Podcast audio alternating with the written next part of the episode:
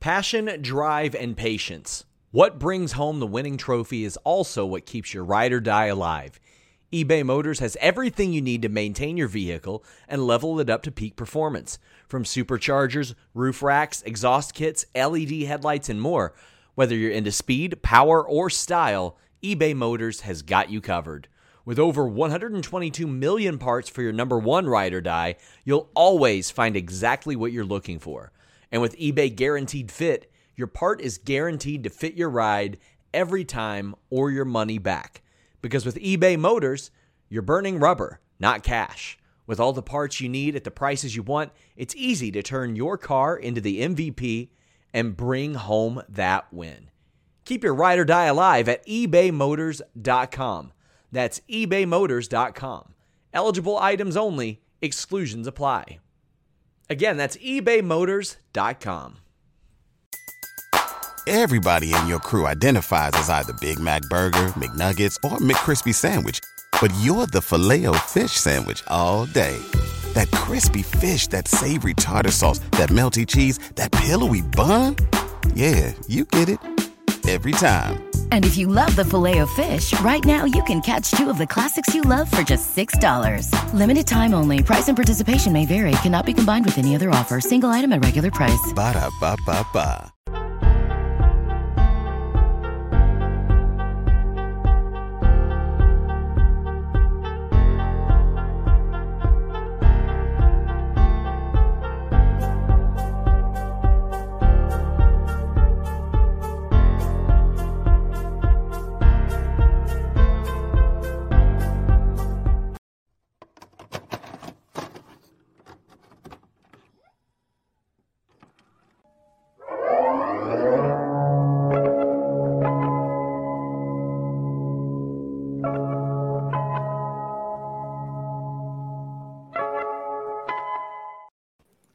Hey there, everyone. Welcome to Fightful Pro Wrestling. This is your Ring of Honor Death Before Dishonor post show. It is myself, Denise Salcedo, and I am joined by my bestie, Will Washington of Grapsity. What's up, Will? What's up, Denise? Can I tell you, I friggin' love pro wrestling. And this is one of those nights I can say that again because, god damn it, I love pro wrestling.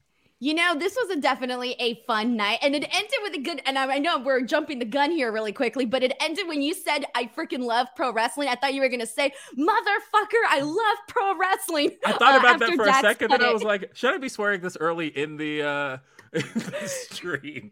Hey, But you're not swearing. You're quoting. You're That's quoting true. a quote that was said on the show.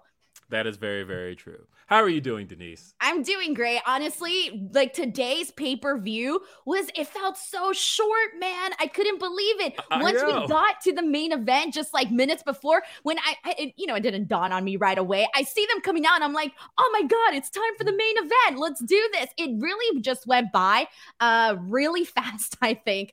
Um, but before we go ahead and, you know, start talking about everything that happened on today's show, uh, just some quick notes, guys. You all know how it works down here. Uh, please help and support uh, Fightful in general. Help support Will and myself here today. Uh, send in any super chats or humper chats, whatever you guys prefer. If you want to get your question, comment, or statement read on this show, uh, it's a good way to get your thoughts in here, feel like you're part of the show, and also help us out. It really does tremendously. So, once again, feel free to send in any super chats or humper chats, and we are going to go ahead and run down uh, this show here today. So, let's go ahead and kick things off. I, I need to start off by saying this before we get into the zero hour. So, Will, do not be mad at me, but I didn't get to watch and wait till you hear what I have to say.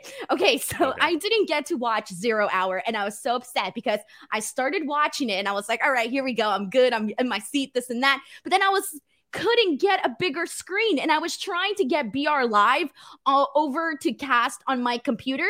I spent at least half hour trying to get BR Live to work on my TV and just there was so much of the issues with the casting and this and that that it was a nightmare. Before I knew it, I had done some sort of voodoo. I don't even know what I did, said a bunch of prayers, and next thing you know, I well, I ended up mirroring it. That's how it ended up happening. I ended up having to mirror, Oh, yes, from my laptop onto my TV. I had to mirror uh, the show.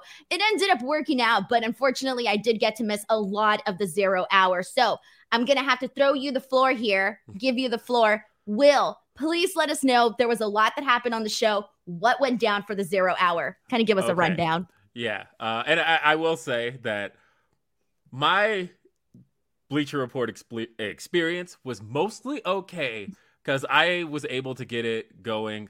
Here's the thing: I watch a lot of like old pay per views that I have in my Bleacher Report app, so I pretty much have it down to a science of knowing how finicky this app is. And it's like when it's spinning this way, that's when you can cast, uh, but if it's going the other way, then you can't.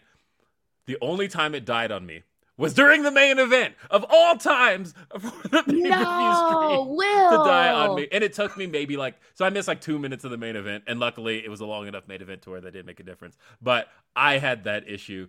Um, but for the most part, I, it streamed pretty clean from the beginning of the uh the what is it called? Zero hour, zero hour. Right, zero I, I'm not sure. I'm like kickoff show, no buy Pre-show. no zero hour. That's right. The pre-show. That's all this is. Uh, but yeah, so I did get to see the pre-show as it went. Uh, but I'm still going to pull up the results just because uh, I want to make sure that I am speaking and speaking on things correctly. First match was Colt Cabana versus Anthony Henry, who was accompanied by JD Drake. Uh, Colt Cabana won, love hearing his solo theme again. It almost disappointed me when he joined the Dark Order and all of a sudden I didn't get boom, boom hitting every time. And so to see him back in like full on Colt Cabana form, uh, which we did get to see a little bit of at uh, Super Card of Honor, but seeing it here again, and he just reminded us in a really fun match. Uh, it went about 10 minutes. Uh, that he still got it. He's still fun. He's still Colt Cabana. Uh, and there were a couple of times in there that I actually bought for a second there that JD Drake's uh, interference would assist Anthony Henry in getting the victory. But at the end of it, I'm like, why did I buy any of that? Of course, Colt Cabana won, uh, and he won decisively, cleanly. Colt Cabana remains a Ring of Honor staple, and uh, it was a fun match, though. It was fun. It was a fun way to get the crowd going. It was a fun way to get them started. And uh, first thing we got to see was like what the Ring of Honor stage was going to be. And presentationally, we got to see the new graphics, but the stage was the uh, the older stage that we're used to. But the camera angle was shot more like an AEW show, and you could see it ringside. It was mostly like AEW crew, AEW security. It was AEW refs. Um, this was an AEW production. As a matter of fact, uh, I mentioned to you, I texted you right before this simultaneously right now some people are currently watching the uh the post show scrum uh with tony khan and That's you know, right, and we're not there. So This who, is the first well, I don't know who is there to be I- I honest. know a few I don't know who there. went down to the show. I don't know. Yeah, I, I know um nick hausman you know oh, Nick gonna Hausman. Yeah, Nick Yeah, Hausman's he- everywhere, man. He's, he's gonna- everywhere. he's He's gonna got it it there. covered. I saw Jay Shell is there as well. Uh, but that's the thing is like I realized this is the first time you or I have not been at one of those this year, and instead we're doing a podcast. But it was nice though. It's nice though. It's nice it to be at home. It was nice to just pop in and be like, "Hey, it's time to chat some wrestling." That's one of the things that I personally do miss is immediately following the pay-per-views is like I don't get to tell people my immediate thoughts, you know. It, it, it doesn't happen until the following day for me. So I do kind of like having the experience to come on here and be like, "Hey, this is what went down on the show." And all of that. Yeah, but instead we're just like not there. It feels weird though, if because I haven't watched the pay per view at home in so long.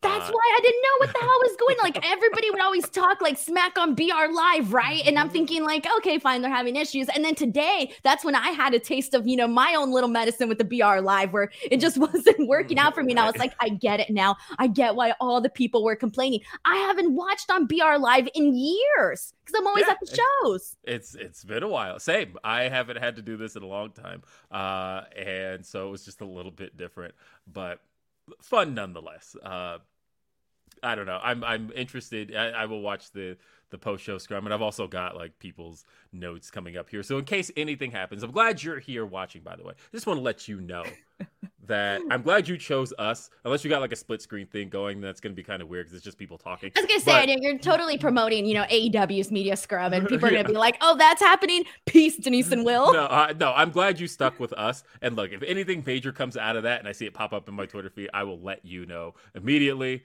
so that you don't have to leave us. Stick with us. It's Will and Denise. Uh, All right. in- in- Anything else you want to add about the pre-show? Um, I mean, just that. So, so there was that match. Um, and we saw a couple of others. We saw uh, the newly formed team of uh, the Trust uh, Trustbusters, uh, which is Ari Daivari and Slim J, take on the Shinobi Shadow Squad, um, and uh, that was mostly it was a fairly short affair, and it was really just to get the the Shadow Busters established. It was interesting because we saw that promo for Ari Daivari on um, Rampage last night, and then uh, yeah. like here so. And he was supposed to be like what i think it was like coming soon or something. Very Yeah. soon i guess. Or was it But- coming next week? It was something along those lines. Right but then it's like oh but he's also on this uh zero hour. I'm not i want to say pre-show i want to say buy-in i want to say all the terms. Uh, so i'm probably just going to interchange them here. The most interesting thing to come out of zero hour here was that we cut backstage to a segment that has lexy nair interviewing prince nana. Yeah. Oh my god prince nana as far as back as the mid 2000s one of my favorite acts in independent wrestling. Um, and he announces that with all of his riches if you're not familiar with prince nana this man is basically the uh, nigerian prince gimmick that ends up in your inbox from time to time um, and prince nana is is a rich man and he's so rich in fact that he bought Tully Blanchard Enterprises, uh, and it's no more. Basically, the group is now the embassy, and so we're just like done with TBE, I guess.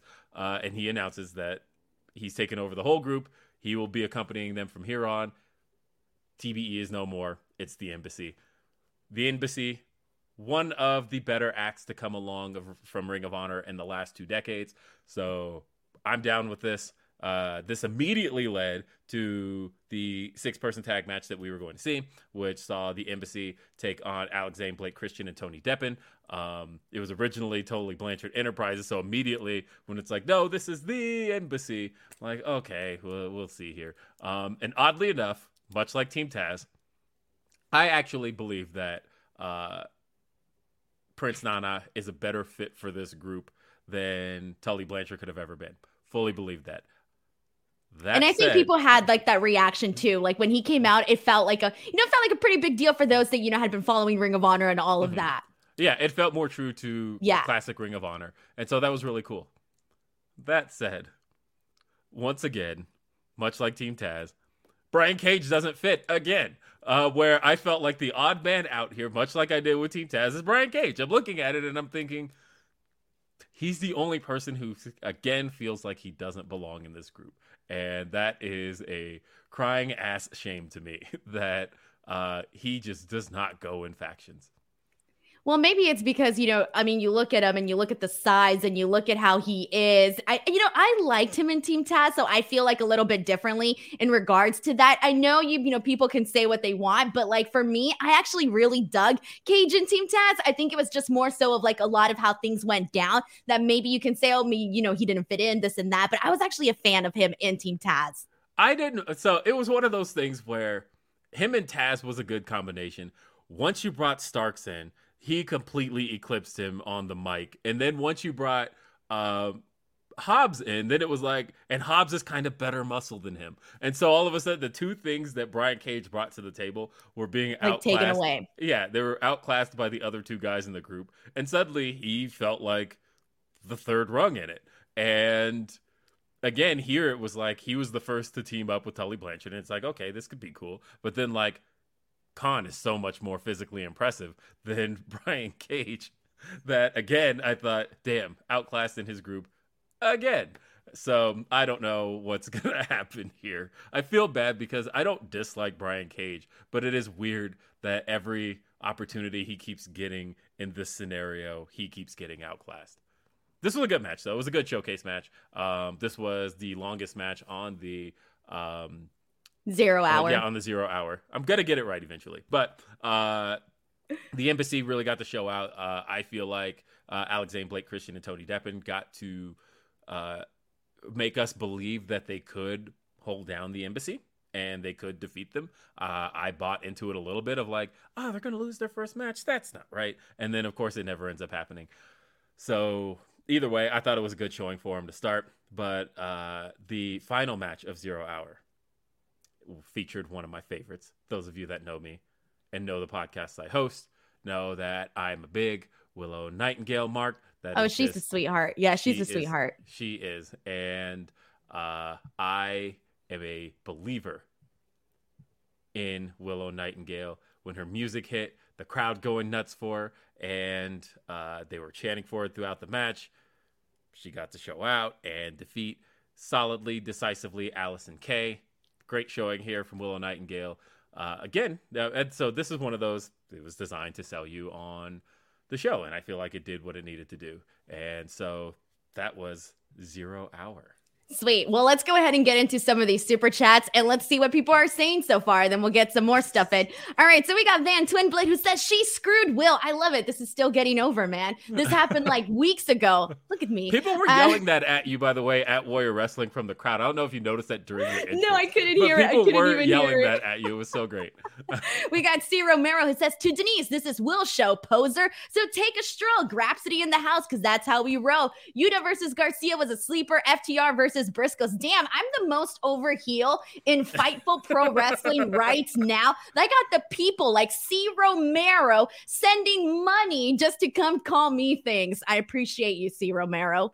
Uh, let's see what else we got in here. Uh, we got so many of these. Here we go. This one is from Brent Lockman who says, uh, brain can't process the greatness we just saw. Looking forward to you trying through uh, just incredible main event and overall show. We'll get through all of that good stuff. We got Greg Poulin in here who says, Ali and I want to say thanks tonight. Uh, thanks for tonight, Denise. Uh, you're welcome. Uh, uh, Gre- uh, Greg and Ali, they got to watch the show for free today because they won my giveaway. So thank you so much for coming in here today. Dang, got heels Steve Romero. too? Huh? So you're a heel who gives away? How can that be? I don't know what to tell you, man. Sometimes You're I supposed to be working against the crowd. Working to get cheered over your competition is is not how this works. I'm a tweener. There you go. Yeah. You know what? I'm just like, I don't even know what I am anymore. C. Romero sends in a super chat saying Serena Deeb selling to her match perfection. Was it me or was it the crowd not mic'd good? I feel like they were loud, but it wasn't picked up.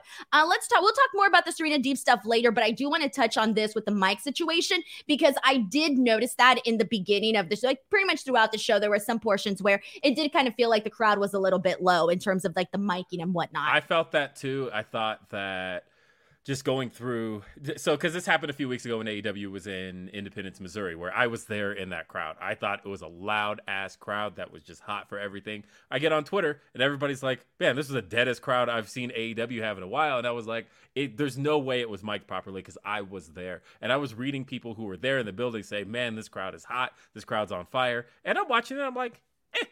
And so I, I, I, I think there was definitely a miking issue here for sure. No, there totally was because you could even tell like there was moments where you can like kind of hear and you can see, you know, we have eyes, we can mm-hmm. see the visual of the crowd and their reactions and whatnot. But then there was moments where there was moments though where the crowd wasn't necessarily hot for some stuff, and we'll talk about that more later on. But there was the situation with the mic and all of that. We got Brent Lockman who says Prince Nana showing up and randomly buying a whole faction was the most Nana thing ever. It was. It was absolutely. And like, if you haven't seen Prince Nana, if this is your first exposure to Prince Nana because you're just now getting in a Ring of Honor, one, shame on you. But two, you are in for a treat, assuming the embassy goes as advertised.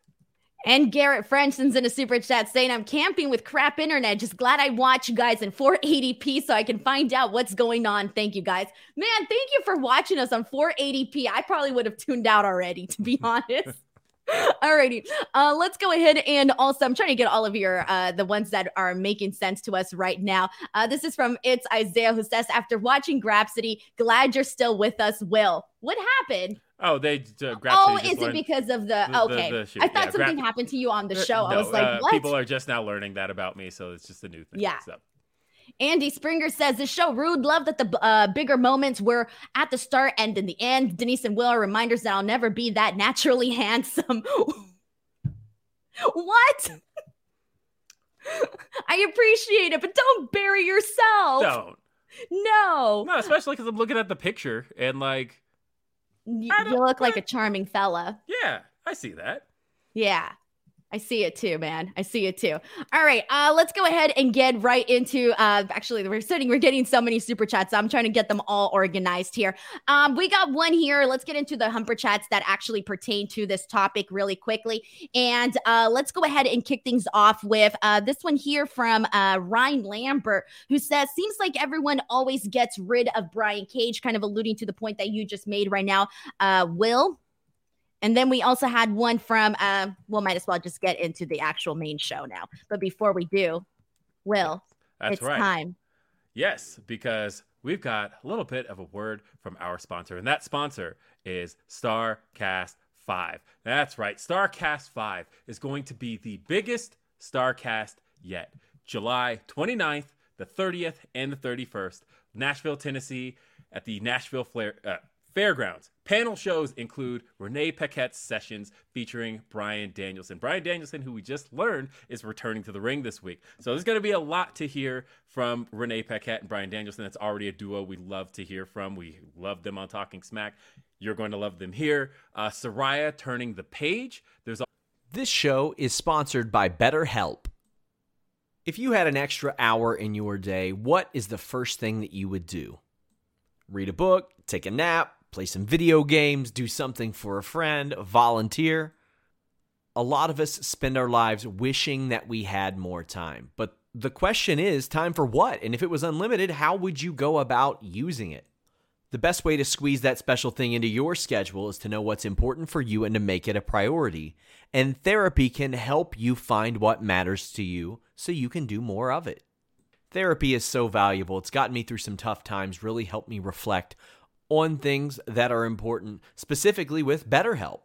If you're thinking about starting therapy, give BetterHelp a try. It's entirely online, designed to be the convenient, flexible, and suited to your schedule.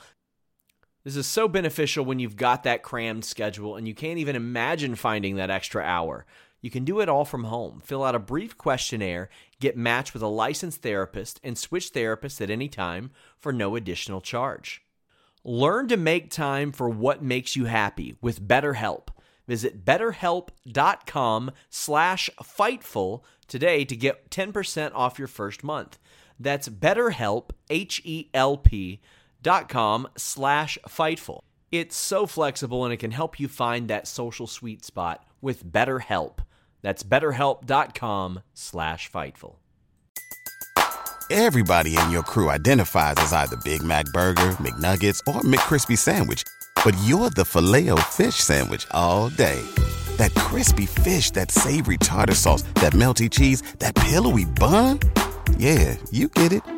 Every time. And if you love the filet of fish, right now you can catch two of the classics you love for just $6. Limited time only. Price and participation may vary. Cannot be combined with any other offer. Single item at regular price. Ba da ba ba ba. also the last ride of the Four Horsemen and Bret Hart 30 years later. And Starrcast will be capped off, as you see on your screen, by Ric Flair's last match, taking place Sunday night at Nashville Municipal Auditorium, featuring some of the best talent from MLW, AAA, Impact, New Japan Pro Wrestling, AEW, and more. And announced matches include the Briscoes versus the Von Erichs, Motor City Machine Guns versus the Wolves, Impact World Champion Josh Alexander versus Jacob Fatu, Rachel Ellering, Deonna Purrazzo, and Jordan Grace in a three-way knockouts match. Killer Kross versus Harry Smith, Ren Narita versus Clark Connors, Ren, uh, Rey Fenix, Bandido, Taurus, and Laredo Kid in a four-way match, which you know that's gonna burn. And finally, the show will be headlined by the final match in the historic career of Nature Boy Ric Flair, which will see Ric Flair teaming with his son in law, Andrade El Idolo, to take on the team of Jeff Jarrett and a man who competed tonight, Jay Lethal. And if you're going to be in the Nashville area, head to starrcast.com for more information on Starrcast tickets, meet and greets, and last match tickets. For those of you who won't be in Nashville, head to ricflairslastmatch.com to pre-order the event and watch the incredible docuseries Ric Flair: The Last Match with new episodes every Monday at 6:05 Eastern, which is a time that if you're familiar with Ric Flair's career, is a time that should be burned in your brain because you've heard it your entire life. Starrcast 5. If you've never been to a Starrcast, this is the time to do it. It's always a fun event. Um, every time I've gotten to be around Starrcast, every time I've gotten to be at Starrcast. Again, if you've never been to that type of experience where you get to see your favorite wrestlers just kind of all in one place and you just kind of get to walk up and talk to them, it's it's surreal. And uh, I always recommend people do it at least once. And if this is your once, Starrcast 5, Nashville, Tennessee, this uh, a week from today, so starting next Friday. So uh, actually 29th, 30th, and 31st. I forgot it's actually the 23rd today. Starrcast 5. Thank you very much, Will. All right, let's go ahead and get into this main show, everybody, because we got plenty to talk about here today. And we're going to kick things off in a very big way because they kicked off the show today with the Ring of Honor World Championship title match. That is right, Claudio Castagnoli versus Jonathan Gresham, the champion. And I got to tell you, this was, I, I'm going to start off, I want to run down a couple of bullet points and then we'll go ahead and jump right into our thoughts on this one here. So I want to start off by saying that I liked the way that they explained this with the whole coin toss, saying that they did a coin toss prior to this to basically decide, you know, what match was going to be the main event, etc. And this match, I thought, what was good about it was that, you know, obviously Claudio and Jonathan Gresham, they have a size difference, but I kind of feel like that's what made this match even a little bit more fun to see. And I want to give credit right off the bat to uh seriously, commentary, I thought did a phenomenal job. I thought that Caprice and Ian just did a phenomenal job. But right off the bat, I want to give some credit, some kudos to Ian because immediately he made sure that he kind of educated the crowd and basically told people, like, this is why we're seeing Jonathan Gresham and Claudio Castagnoli sort of, you know, on the same level, you know, just basically letting people know, like, they are equals regardless of the size difference, they are equals. And I really liked that he kind of just did that right right off the bat because I think that added a lot to the legitimacy, especially because you, we can't assume that every single person that is watching uh, Ring of Honor that they're you know been watching forever or that they're familiar with everybody. So I like the fact that he actually went ahead and did that like immediately off of this match. Now there were a lot of moments that I really enjoyed throughout this match. I did wish Will that it was a little bit longer just because there were some things that I was like, oh, you know what? I would have I I think given some of the other matches that went a little bit longer, I would have liked to see maybe some of those minutes added to this match just because you know it's your it's your championship match. I feel like you want to give it a little bit more time. But the moments that I did love during this, Will, I loved the freaking spot that uh, Cesaro and Jonathan Gresham did when he had like the, excuse me, C- Claudio. How many times do you think that's going to happen? Uh, I mean, didn't you do it at the last press conference? I did it at the press conference. Too. I was like, Cesaro, so Claudio. All right. I'm so used to saying Cesaro. Hey, it's been years. All right. Anyway, so Claudio and Jonathan Gresham, when uh he basically got him in that like deadlift, like gut wrench suplex spot, like on so the impressive. ropes dude, that was impressive because, like, I, you know, people can argue, you know, Jonathan Gresham's size, but regardless, like, you could literally do that to, like, try to do that to anybody. And the positioning and all of that, like, that's a hard thing to do. And it came across as just very, very impressive. So I like that. I like when uh, Claudio tried to attempt the like airplanes uh the airplane spin the airplane spot. I wanted to kind of see that the airplane spin with the no hands. Uh i think i would have liked to see that executed so i was a little bummed when we didn't get to see it. I think it would have looked really cool. But obviously you know cesaro hits his trademarks you know the uppercut um then he hits the elbows, then he gets the Ricola bomb, and uh, finally gets the win, becomes champion. Uh, this is his big moment. I'm not surprised that he won the title. I was expecting it. And I kind of feel like now with Claudio as the champion, it kind of feels like this was um the official like first champion for like this Tony era of Ring of Honor. Like even though obviously Jonathan Gresham was already champion when Tony was running the show, this kind of feels like the I don't know like the the official start of the Tony era. So Will, what were your thoughts on this match and how do you feel about Claudio getting the title and did you enjoy this match? I enjoyed the match. Um, yeah, I agree that it should have been longer. As a matter of fact, um, I had a hunch, and now that I'm looking at the official times, uh, there was a match on the zero hour that was longer. So um, I, I and I had a feeling something to me felt like one of those matches was longer, and it actually was. Uh, I will say that I I recognize that in the modern era of wrestling, because a lot of people, especially older fans, are used to the idea of the term curtain jerking, right? That was a term that used to be around that really doesn't work anymore because the term meant that you were the first on the show, you were the opening act, you didn't really matter.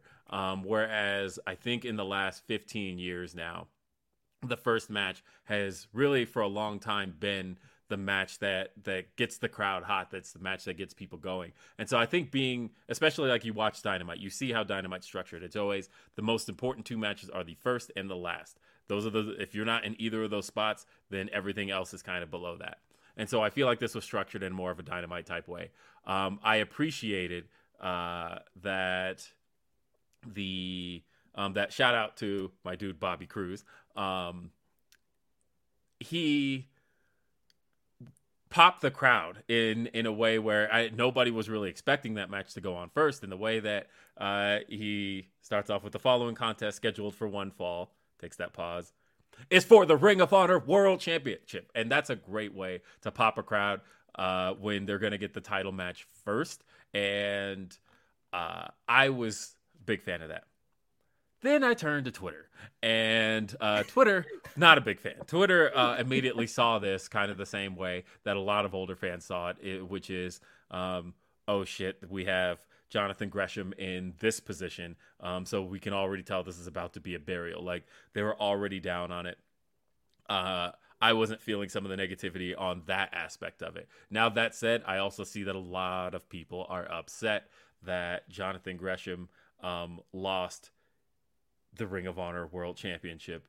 Uh, to, Are you really? I I'm saw more people that were excited for Claudio. Uh, you don't follow enough black people because people were upset about this, uh, and they, and I, I get it, I do, but I also, if you watched Beyond Rhapsody this morning, uh, I predicted that it would be Claudio for the reason that obviously Ring of Honor is in the process of securing a TV deal. We might even be hearing about what the details of that are during the media scrum.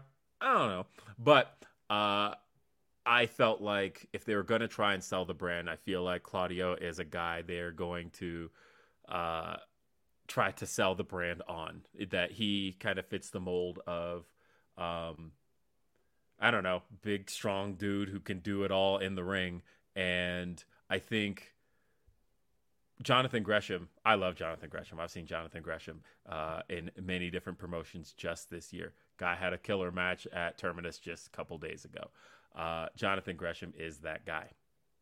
That said, uh, I do know that when Jonathan Gresham is on screen, and it's a really unfortunate thing, if you turn again, the mistake I made, I see you, chat, uh, of turning to Twitter, is the fact that every Jonathan Gresham match that ever airs on TV turns into a debate about his size uh, every time. And I saw Jordan Grace uh, tweet about it earlier of like, why do we do this? Like this is a thing that he doesn't have any control over. But at the same time, he's he's a great cerebral performer in the ring. I loved his targeting of the leg. Um, I love the fact that Claudio uh, started with the swing rather than ending with the swing, and it really felt like he could have done that swing for a really long time. Um, I actually liked the video package beforehand, which established that Claudio had done so much in Ring of Honor. He got a lot accomplished. He's a former Ring of Honor tag team champion with Chris Hero, uh, the Kings of Wrestling.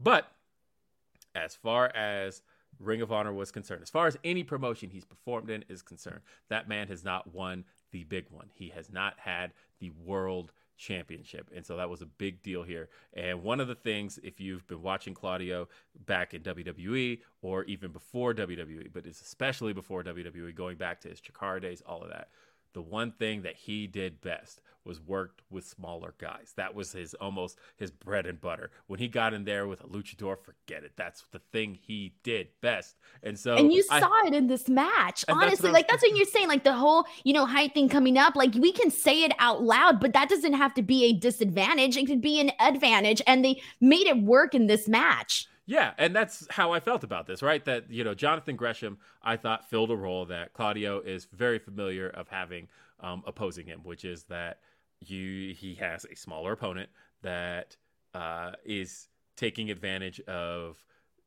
uh, of Claudio's size. I almost did it. Uh, of taking advantage of his size, um, targeting his knees, targeting um, various portions of his body, and he works with that so well that I thought the, the moment this match was announced, I was like, okay, it's Claudio versus a smaller guy. It's Claudio versus Rey Mysterio. Seen that a million times, and it was great every time. This was another case like that. I thought it definitely when Claudio hit his finish, my immediate thought was, okay, this is a finish that he's just now getting established, and no one's kicked out of it yet, and I don't think anybody's going to kick out of it now. And sure enough, one, two, three, that was it. See, here's the thing, and I know that you're saying a lot of people are mad, and also because it's the opening match, but I feel like there was a lot that basically indicated that this was the direction that they were going to go in. To me, it felt really freaking obvious. And yes. well, you know, not everything is always set in stone, and you know, you can be so positive in a prediction and all of that. But to me, it felt very obvious that, like, hey, you know, uh, Claudio coming off of his, you know, WWE run, let's be real, he's got that buzz coming off of that, and we've seen, uh, and you can hey, you know what? You can talk about MJF's promo where he says that, you know, if you're next WWE guy, you get put in these very special spots. Uh, you can even argue that if you want to throw that into this. But I just feel like it was very obvious that Claudio was going to be winning this match. And that's why I said in the beginning, you know, I knew that people were going to see this as like kind of a diss, you know, having him, um, having the Ring of Honor World Championship defended in the opening match and you know kind of making seem kind of making it seem like Jonathan Gresham is less than. And that's why I liked instantly that Ian Riccaboni basically said like no this is you know this is you know basically adding to that credibility of who these two people are and why they're doing this. And they explained it right off the bat. And to me, it was also very obvious that we were going to be having FTR and the Briscoes main event because that's like the big, you know, matchup that everybody's talking about. And, and was also, talking about heading into the show, excuse me. And also, you were at Super Card of Honor. It was another case of uh like hindsight on that one was that that should have main evented that show too. Uh, like obviously you had the Joe debut, so you couldn't really do that. But like FTR versus the Briscoes was the hottest match on the show. The crowd was insane from the moment the entrances began. They were screaming for everybody. It was top guys, them boys, top guys, them boys. And I, you know, if you looked back at that show and so and we're learning from any mistakes made. The biggest mistake made was you killed the crowd after the hottest match, FTR versus uh the Briscoes. So like immediately your thought doing that match again should have been this match goes on last. I don't think that was the wrong call at all. Also, hate to say it, and it's really just the build and where things had gone. This world title match was the fourth most hyped match on the show. When you think about the fact that Joe versus uh, Jay Lethal had been built since when was that show? April when Satnam Singh showed up. Really, it's been built since the main event of the last show when and Joe we've been consistently hearing about it too on AEW television. Yeah, like that match had way more hype than this one did. Um, and really, Wheeler Yuta and Dan Garcia also had a lot of hype going into it um, and had been built on TV a whole lot more. This one just kind of ended up happening when Claudio came out on Rampage and said, uh, he didn't even say anything. He just came to the ring and then uh, acknowledge that he's challenging for the title. This had the fourth most hype. Like, I appreciate that it still got put in a prominent position, in a position to keep the, to get the crowd kicked off hot. I thought it was a good match. I probably would have had it go longer. Um, I have concerns over the fact that uh, Jonathan Gresham deleted his Twitter immediately after the show. Wait, uh, Jonathan he, Gresham deleted his Twitter today? He, deactivate, he deactivated like immediately after the match. Shut up! I did um, not see that. Yeah, so there's a lot of questions about that. I don't know what's going on, but uh, wait, because he was getting stuff because he was mad. Do we know? Did he tweet prior to this? He didn't. He just went and deactivated. Is it because he just didn't want to hear people's criticisms or critiques of the match or complaints? I don't know. But come on, Will. I need to know this stuff. I know, I'm interested, but obviously I'm not gonna dive into that right, right now. Right, of course. okay, well, thank you for pointing that out because I didn't even know that he deactivated his Twitter account. That's news to me. Okay. All right. Well, let's get into some of these. Uh, once again, guys, if you want to get your question, comment, or statement read on here, send in a super chat, send in a humper chat because they help us out greatly, and it also gives you your opinion to be read on the show. All right. So here we go. This is from It's Isaiah who says that the Claudio match seemed off to me. Uh, not sure why. I guess you know depends on how you felt about it, right? Um, Oscar Villanueva says, kind of feel bad for Gresham. Good wrestler, but Tony Khan evidently wants to go a different direction with this title. Uh, do you want to add to this, Will? Um, I mean, you, you know, it was tough, right? Because the Jonathan Gresham was a champion he ended up with, and ultimately, every booker on the planet wants to, especially when you're the head booker, which is interesting because WWE for the first time has its first ever different head booker. But uh, every head you really booker- want to get started on that, Will? You really want to start the drama up on this place? I, I already got to talk about that today, Yes. and it was a hoot.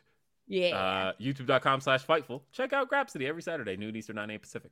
Um, but the so starting out as a new booker and you're kind of inheriting all your champions and it's like you kind of want to go in your own creative direction. Jonathan gresham was a champion that tk did inherit. That wasn't somebody that he had necessarily planned on. I mean you had the the whole Bandido controversy and everything that went down there with uh um, final battle last year and all of that but like ultimately the plan was always going to be for jonathan gresham to walk away with the title.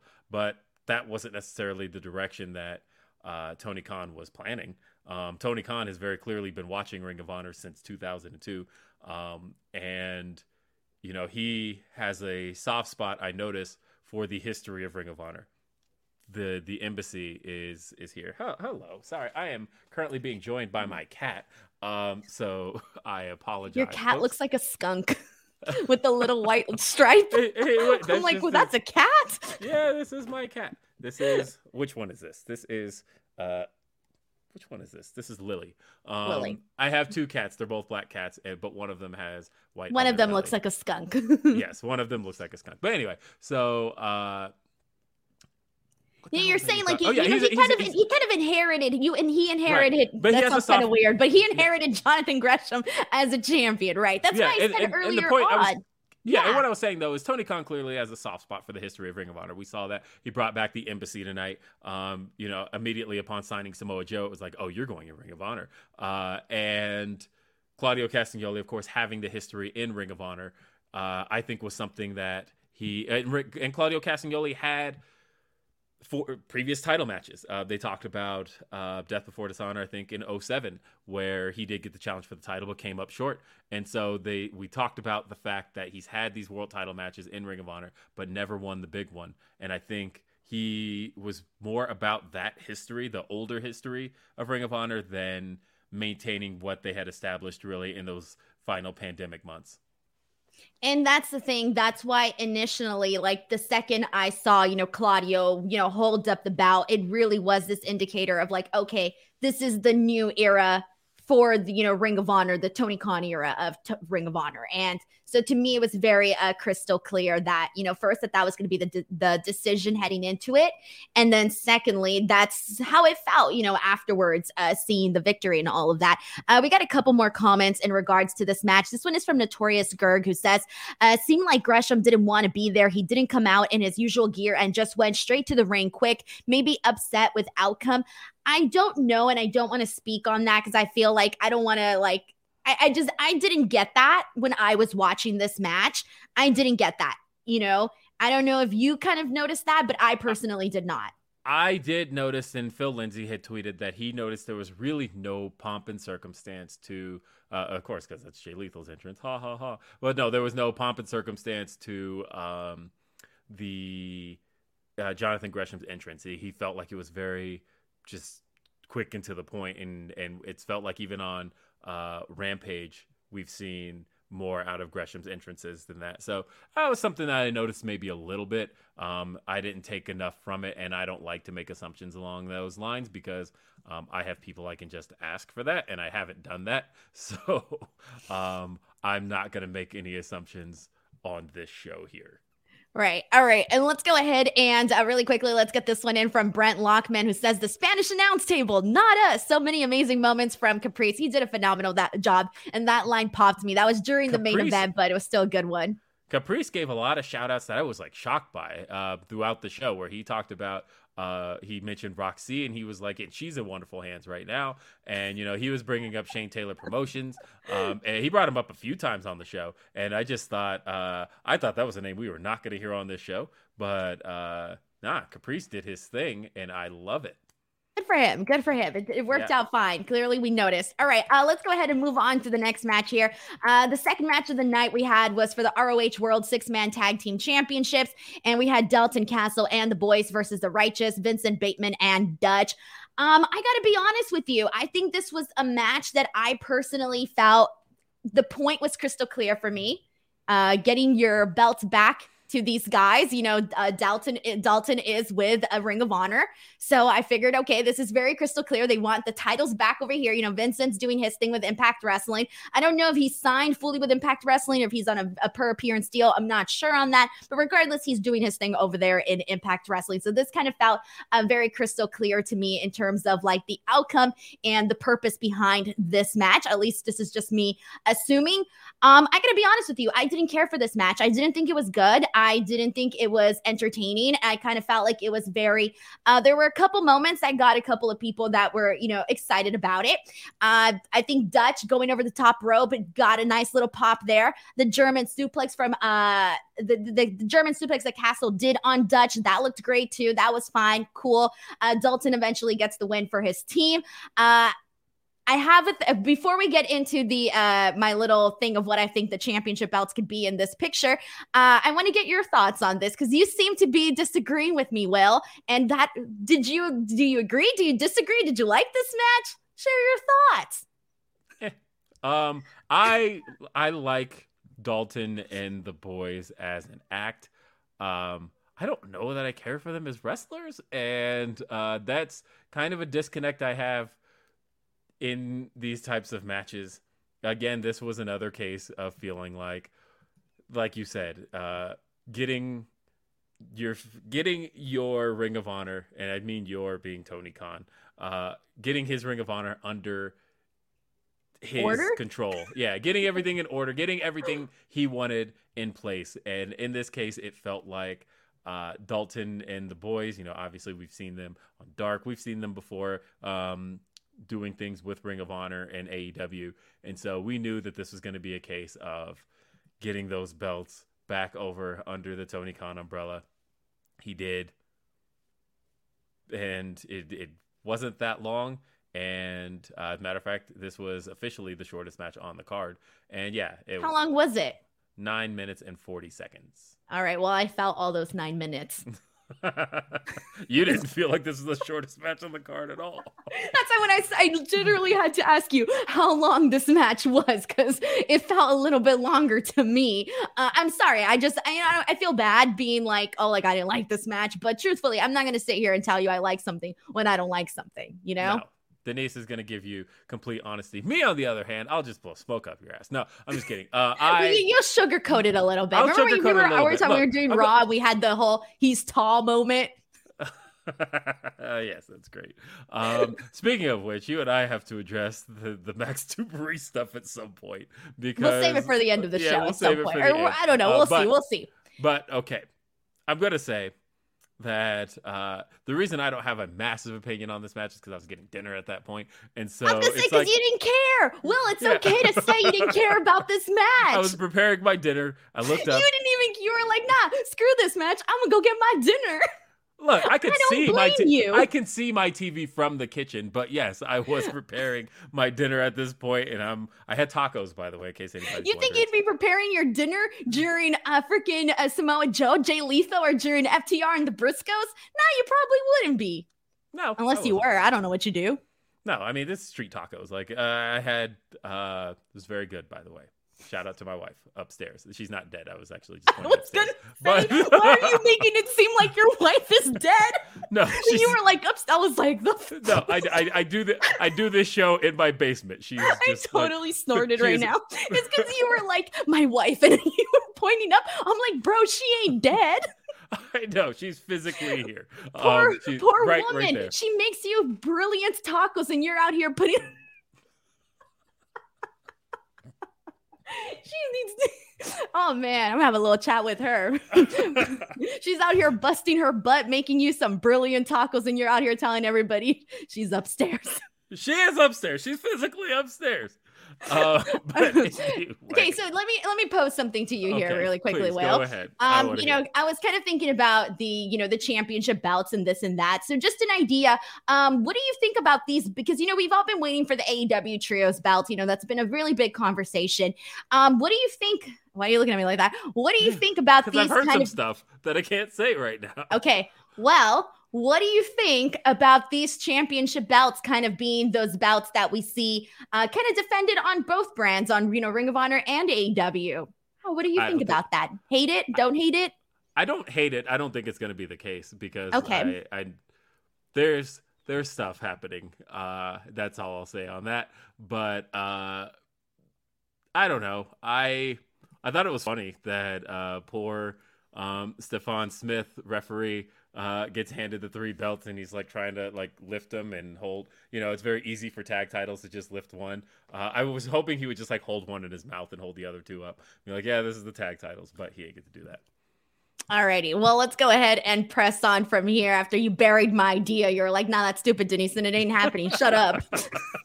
thanks. Look, thanks I sugarcoated it. I didn't say You that. I could have said You that. You know what? You could have just told me straight out, Denise, that's a stupid as hell idea, and that's not what's happening. I, I, think I can take it. I think AEW would be better off. Fine, I'm going to tell you how I feel about it. Go, go for it. I think with the amount of trios AEW has, I think they are better off establishing their own trios belts simply off the idea of the the trios within the company. When you've got groups like House of Black and you've got the Elite, you've got the Undisputed, whatever the fuck they're going to call themselves, Adam Cole and Red Dragon. Um, you've got uh, the Best Friends, and you have various combinations of the Dark Order. There's so many things you can do there that I feel like the lineage should start in a company that has already spent the last three years establishing trios rather than bringing in belts from elsewhere. Now, with that being said, because I completely agree with you, but with that Okay. being said, the reason this idea even popped up in my head was because right now the Ring of Honor roster that we know of is very, very, very slim, and there ain't very many options, which is why I was thinking there's a lot of options over here and very little over here. Yeah, but at the same time, Tony's got to figure that out with the Ring of Honor roster. Don't bring AW into that. Alrighty, we've settled this. It ain't gonna happen. All right, moving on to the next match that we got here. Uh, we got the Pure Championship match between Daniel Garcia and Wheeler Yuta. Now, when I was asking people, hey, what match are you really looking forward to? Besides, you know, FTR and the Briscoes, uh, Daniel Garcia and Wheeler Yuta was one of the matches that I saw up there where a lot of people were like, this has the potential to be match of the night. This has, you know, all of this. You know, people are really excited about it. Um, in terms of this match right now, we got no no comments from people sending them in in terms of super chats or humper chats, which is kind of telling me otherwise. But okay, this is your opportunity to get your thoughts in. So send any super chats or humper chats and prove us wrong here that people want to talk about this match because I think I want to talk about it personally. But let's get into it. So, like I said, this was a match that people were really looking forward to. And they, how long did this match go, Will? Do you got the time on here? Is that kind of? I do. I 15 feel like- minutes, 1555. okay? You had a timer at the bottom. You could have just. Yeah, I know, but I forgot. Look, well, I had a lot on my plate. Okay. So, anyways, so 15 minutes, right? We had, they did Closer a lot. Okay. In these 15, 16 minutes, they did a lot in this. I think that they, uh, made sure to try to include as much possible in this match and they had a nice little uh a nice little build you know? They you had you know we are seeing all of this grappling all of this you know transitioning some cool stuff that we got to see between uh both guys. Some of my favorite parts are just moments that i want to uh, point out. Uh immediately following that slap exchange is i think when it really kind of picked up and you know went into like a a different level right? It just you know went up a notch Dan a little Garcia higher. going down from it was chef's kiss. That was great. Chef's kiss, like you said. Um, one of the portions that I really liked immediately after the slap exchange was uh, Yuta doing the crossface, Garcia locking in the sharpshooter right after that, but then Yuta turning it into a bulldog choke, and then right after that we get like the knees to the head of Garcia to you from Garcia to Yuta. Um, I really liked just all of that very quick, uh, you know, transitionings and getting in from one moment into another. I really liked that. And I loved how it all kind of looked and how it ended up like culminating uh to the finish where we finally see Yuta get the win with the uh he had like a uh, like a backslide. Uh I don't even know how to I don't even know how to explain that. Uh which whatever. Okay, where am I here? Will help me out here. He had like a backslide, uh I'm blanking here. Backslide. Pin. Backslide. Yeah, there you go. Thank you. okay. Thank you, Will. Thank you. Um, so the point that I'm trying to get at here, though, is I really do think that they did a lot in this match here to just kind of, I don't know, add to it, and I did build up. Will I say this was a And great was, match? and, and, and they're correcting you in the chat because it was the awful waffle pin, and Thank the whole you. point there Thank was you, that chat. it was Finally, someone had my back here. and it, and it was what he learned from uh from Yes, thank time you. with Chuck Taylor. So, with that being said, I do want to say this. I think this match was good. It wasn't necessarily great, in my opinion. I think that they kind of like it really wasn't until, like I said, um, until after that slap exchange where I really felt like it started to pick up this momentum. So, while they did a lot heading into it, I just didn't think that it was necessarily like super great. I thought it was good. It was fine. It was an entertaining match, but I wouldn't put it up there with like one of my favorite matches in terms of like what I've been seeing throughout the entire year. I felt like uh so there was story here, and the story was what I was mostly into, which was that uh, we're here pure rules, and the idea of Daniel Garcia basically seeing this with such disdain and disrespect. And as far as he was concerned, he's just doing this uh, to to humor the idea that he's booked in this match. But you know, he came in, looked at the Ring of Honor logo, basically scoffed at it, and was just feeling in total disrespect of the idea of pure rules. And then uh, that was, but as the match went on, you know, he kind of is. It, it felt like before it kicked into high gear, he was just humoring these rules of this pure wrestling style that, as far as Daniel Garcia is concerned, he's a sports entertainer. He doesn't give a damn about any of this. Uh, and uh, I like that. I also loved Regal on commentary throughout, by the way. But um, it came down to Wheeler Yuta out wrestling Daniel Garcia. And that was a thing. You know, Daniel Garcia approached it from the standpoint of, oh, I've got wrestling down. Um, I I know this stuff, so I don't really care. I'm not going to take this seriously. And yeah, it wasn't until the slap exchange that it became apparent that Daniel Garcia had to do what he had to do to get a victory. But ultimately, Wheeler Yuta got the the true victory. Uh, I guess the seatbelt was was what it was, and that was the same thing he won with on Dynamite this week, where he um, uh, who did he pin? Did he pin um, Trent with that? No, he pinned Chuck Taylor. Uh, and so it's just continuing on with that story. I thought this was great. I had a lot of fun with it. Again, though, it was the story more so than the action. But once the action even kicked in, uh, it became kind of a hoot. And it seemed like more than anything else, this is not the end for these two, uh, which is kind of a shame because I'm kind of done with uh, Blackpool Combat Club and Jericho Appreciation Society. And of course, I say that with a Bryan Danielson match being announced this week. That's more Blackpool Combat Club and Jericho Appreciation Society. So uh, I guess I'm not done with it. Um, either way, I had fun with it. I liked it. Alrighty, well, let's go ahead and get some thoughts and see what people are saying here. Uh, this one is from Nathan DePaul, who says, Did Yuta win with the Chucky T pin again? We already established that. Uh, we also have Orion Ben666, who says, Yuta versus Garcia was the start of a war until Grand Slam. Thank you very much for sending this one in as well. Um, all right, so let me go ahead and take these ones off here. Uh, let's go ahead and take a, uh quick little blue chew break. Hello. Is your penis limp? Would you like it to be erect? Fortunately, BlueChew.com and the code FIGHTFUL is going to help you out an awful lot. Maybe you're having trouble with that. Maybe you just want the confidence. Well, BlueChew.com and the code FIGHTFUL is right for you. Free. Your first order is free. You just pay $5 shipping. There, there are a few other steps you go through. You consult with the online physician. If approved, it ships straight to your door in a discreet package. But your first shipment is free with the code FIGHTFUL. It's got the same active ingredients as Viagra and Cialis, so you know they work. But they work on your schedule or whenever you're not ready and you want to be ready, whenever the mood arises. It's in a chewable form, very easy, very simple. Help yourselves out. Give yourself that confidence with BlueChew.com and the code FIGHTFUL. And we're back. All right, guys. So we're going to go ahead and hop into a match that I really, really enjoyed. And it was actually, uh, it was actually my, I hope I blocked the right user. I'm trying to block these porn bots. Did we block the porn bots already? Hey, Hold on. just after some blue chew. That's all hold right. on, hold on. Let me see if I got the.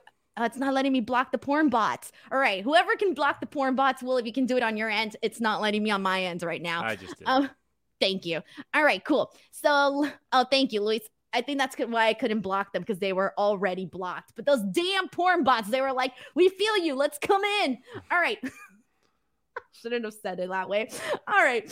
Blue chew. Moving on.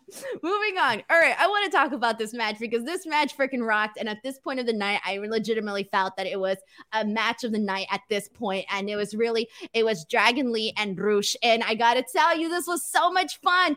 Um, So all right. Where do. I even begin? Uh, let's see where I want to get off. There was just a bunch of different stuff that like happened. off. All right, your terms tonight are phenomenal, and I was gonna let like maybe three of them slide, but this is like the fourth or fifth.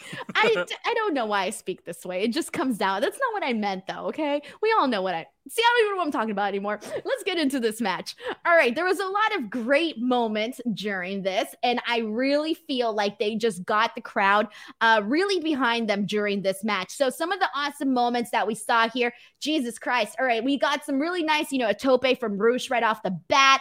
We got um uh, Dragon Lee getting tossed throughout the barricades. And when uh, Rush does that, it's very fun to see because he really goes in like full intensity, like full throttle. Uh, so that was really great. Uh, you know, obviously him just showing a lot of charisma, stomping Dragon Lee, all of that good stuff. We saw a dive from Dragon Lee um, to Rush onto the table, which kind of looked a little sick because he like kind of got barely got him in the stomach. So if you like, depending on the angle in which you saw it, will it almost looked like he just went straight into that table. So it was kind of a little brutal to watch there. A double stomp from Dragon Lee, a really nice chop exchange between both of them uh, inside the ring and even outside of the ring. We saw a little uh, exchange there.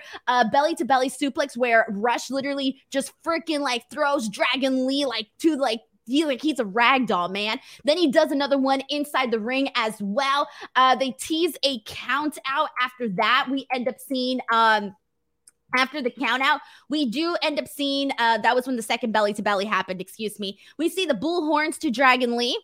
Dragon Lee does the Liger bomb. So you essentially see both of these guys executing their maneuvers, their finishers, and both of them essentially not being able to get the win from there on. We end up seeing Rush play a little bit of possum, and this it was very subtle, very subtle, and this essentially allows him to hit up to uh, execute the bullhorns again, and that is how he is able to eventually win this match. Now, I feel like I didn't do this match justice because it was so exciting to watch, and it was probably at this point of the show the most different thing that we had gotten from all of the previous matches that we saw uh, prior to this. And I just think they went out there, they did a kick ass job. Will, how did you feel about this match? Spot foo is my uh, to steal a phrase from Righteous Reg, my favorite type of pro wrestling, and uh, yeah, they just went out here and kicked each other's asses. Um, I'm not gonna go spot for spot like you did because uh, I feel like you did it justice. I'm just gonna talk about how I felt. And how I felt was that pro wrestling freaking rocks, and uh, this is one of the reasons why. Uh, look, Rush has kind of had a little bit of an uphill battle since coming to AEW. Um, I feel like most people who know Rush's work know what he brings to the table, but if you didn't, uh, it's kind of hard to see it established. And I feel like even though this is Ring of Honor, I feel like we're still dealing with mostly the the uh, AEW type audience. Um, but yeah, it just felt like these two went out there and just went balls to the wall, kicking each other's asses, just doing crazy cool shit and great spots and uh and getting the crowd going and turning a crowd that was uh I feel like up to this point also reached their highest point in the show. Um, now I feel like the main event is the true highest point of this crowd, but the crowd was way into this. Uh, didn't even have a vested interest in either guy. They could have taken Dragon Lee, they could have taken Rush, but I feel like Rush got to show out here and really show that he is something. I can't believe this guy is about to face after that is going to face Moxley on Wednesday. What? Um, I do have one recommendation. He needs new music. I know this is music he's been using since Ring of Honor. It's some of the most generic stuff that exists out there. Get Rush some new music. For the love of God, get Rush some new music. Uh, but otherwise, I thought that this was just a total kick ass match that really, in the end, did what it was supposed to do in getting Rush established as uh, a major player in what's probably going to be in AEW more than anything else. But I was just happy to see him get the victory here. Exactly. I feel like if you play your cards right, you got a real big star in Rush. And so to be able to kind of just see him go out there and be like, this is why it's just like it's the little things. There was a lot of little things that he did during this match that you're like, shit, this fucking guy, like he's got so much goddamn charisma. Uh, it was cool to see. It was very cool to see, and I think this match was very enjoyable. And I think this was like the if you this was a point of the show where I think it really hit like a high point in terms of just like general interest, where I think most people can agree it was an entertaining match. Um, all right, so let's go ahead and hop into our. And actually, never mind, we got a super chat for this one, and this one is from Miguel Ortiz, who says, uh, "This chops during Bruce versus Dragon Lee and tag titles match were so loud, my god, but this pay per view was very enjoyable." Agree. Thank you so much to Miguel for sending in this super chat.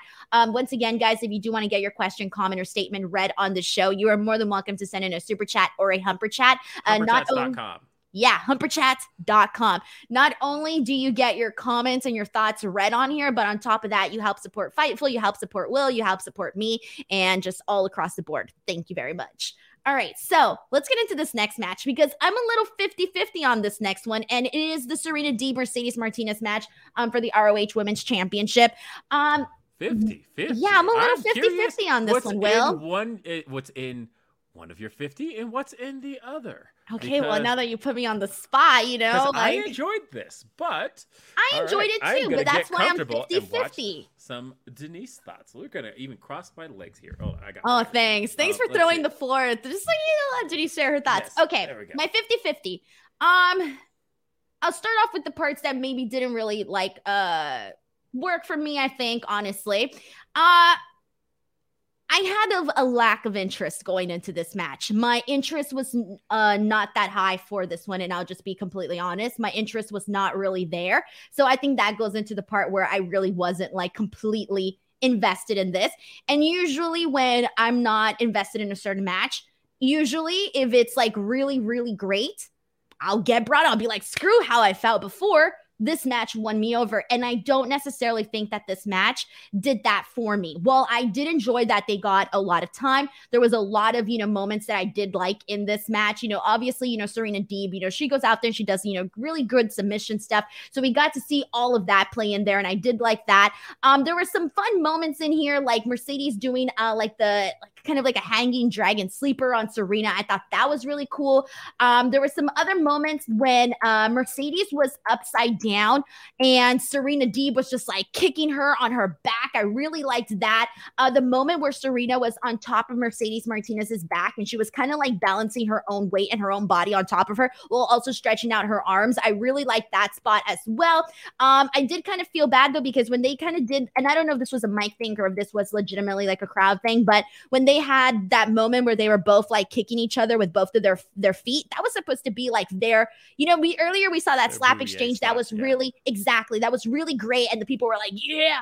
I didn't feel like this necessarily got that reaction for it. I don't think they got the reaction that they had kind of hoped for, and so it, it kind of lacked a little bit of that pop during that moment there. Um, the fire German suplex though that um from Mercedes to Serena, I thought that got like the biggest reaction from the entire match. So I did like that. Um, Serena biting the arms of Mercedes. We saw, you know, we saw kind of something similar to that earlier on in the night. So I didn't really get like all, you know, it was kind of like a repeat thing to me.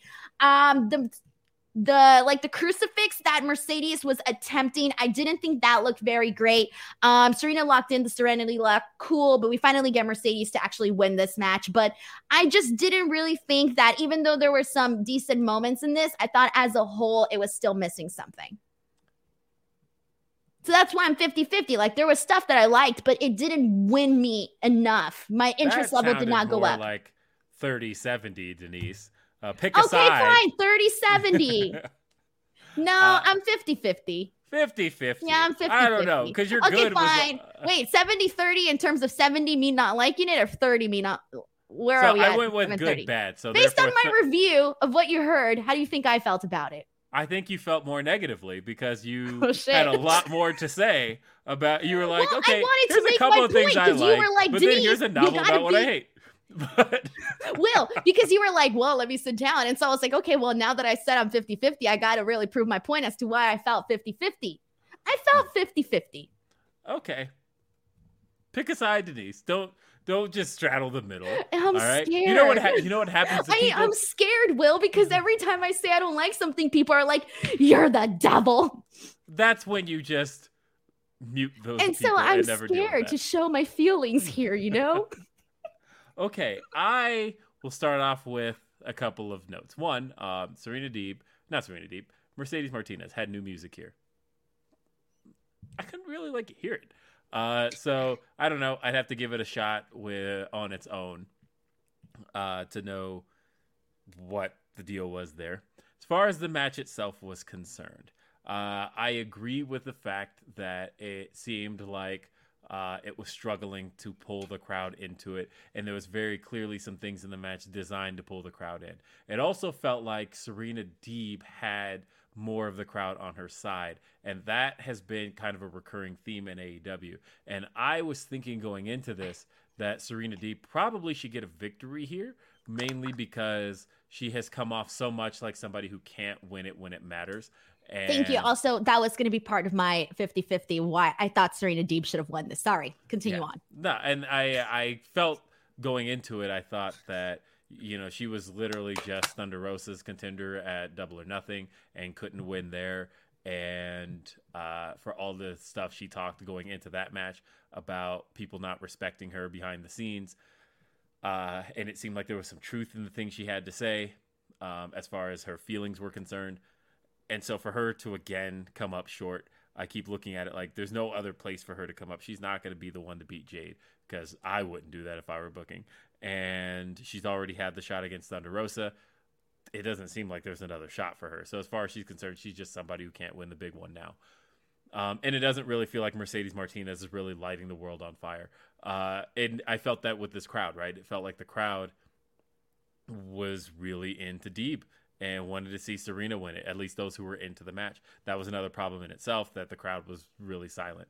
Um, I really enjoyed Serena selling. I thought that the um, the spot where she took the suplex off the uh, the top and and was knocked out, uh, but then turned out to be playing possum. Uh, and I enjoyed that. I, I think Serena Deeb is a phenomenal seller, and that's one of the things that she almost doesn't get a ton of credit for uh, because she is so good offensively. I enjoyed a lot of the back and forth exchanges. I enjoyed the the submission stuff. You know, the biting was a thing where, like, yeah, it happened earlier in the show, but that's also kind of a thing AEW's had a problem with since like day one, where like five matches will have somebody biting in it, and so with this being kind of an AEW show in a lot of the way it felt, I thought, eh, it's just another thing that I've seen for the last three years. Uh, I was surprised that Mercedes Martinez got the victory and got such a decisive victory in the process because of the fact that again Serena hasn't had that major win. She's she's won a lot of stuff, uh, but as far as getting that big win that matters, like she didn't even lose the uh, NWA title on AEW television, uh, which makes sense. But that was the place where she was most present as champion and had her most defenses. But then when she it actually came time to lose it, she didn't lose it in front of people. Uh, so she didn't even like get to have that end in a way where people actually got to see it, or the majority of fans got to see it. I don't know. I I liked this match for the most part. I lean more like 60-40, I guess. Uh, Damn, you're that- making me feel bad. Damn, you can't. Yeah, I thought you were gonna be like, I love this match. It was a brilliant, and then I'm- all of a sudden, you're making me I mean, feel I, bad. I'm not a fan of the decision in itself, and then also uh, the crowd just didn't pick up in the way that certain matches have the ability to pick up a dead crowd, and they didn't really have it. Right, exactly. Also, I'm going to steal your line with uh, not lighting the world on fire because I feel like that's a nice way of putting things. Yeah. So I'm to have to steal that line from you, Will. Um, alrighty. So yeah, I completely agree with you too. I really do think that Serena Deeb, I think at this point, especially she's been somebody that, you know, you kind of already ran down a lot of the work that she has done. And, you know, people are familiar with her. And regardless of whether or not, you know, you're a fan, I think that she does have the respect from the crowd as well. So I feel like when you think of all of the things that Serena Deeb has right now, it kind of it's going against Mercedes Martinez a little bit because you know this is an, this was an opportunity I think for Mercedes to like win over the crowd, and I don't necessarily think that that necessarily happened. So it did kind of feel like the wrong decision. But let's go ahead and continue on from here because after this we got Samoa Joe and Jay Lethal. Uh, dude, I freaking loved this. I thought this was entertaining as hell, especially because of the way that this match actually got started. It like you know we already know the history between Samoa Joe and Jay Lethal, and they started it like two guys that legitimately have beef with one another. They started it hot, and that was immediately, instantly, um, what like you know, gravitated for you, like gravitated me towards it. It was like, okay, cool, we're getting started. Let's sit, let's buckle up. We're on this roller coaster and we're going right to it. So I personally really enjoyed the start of it to the point where I even forgot, like, oh shit, at one point the bell hadn't even rung yet. And it wasn't until commentary said it where I was like, oh yeah, the bell hasn't even rung. This hasn't even officially started.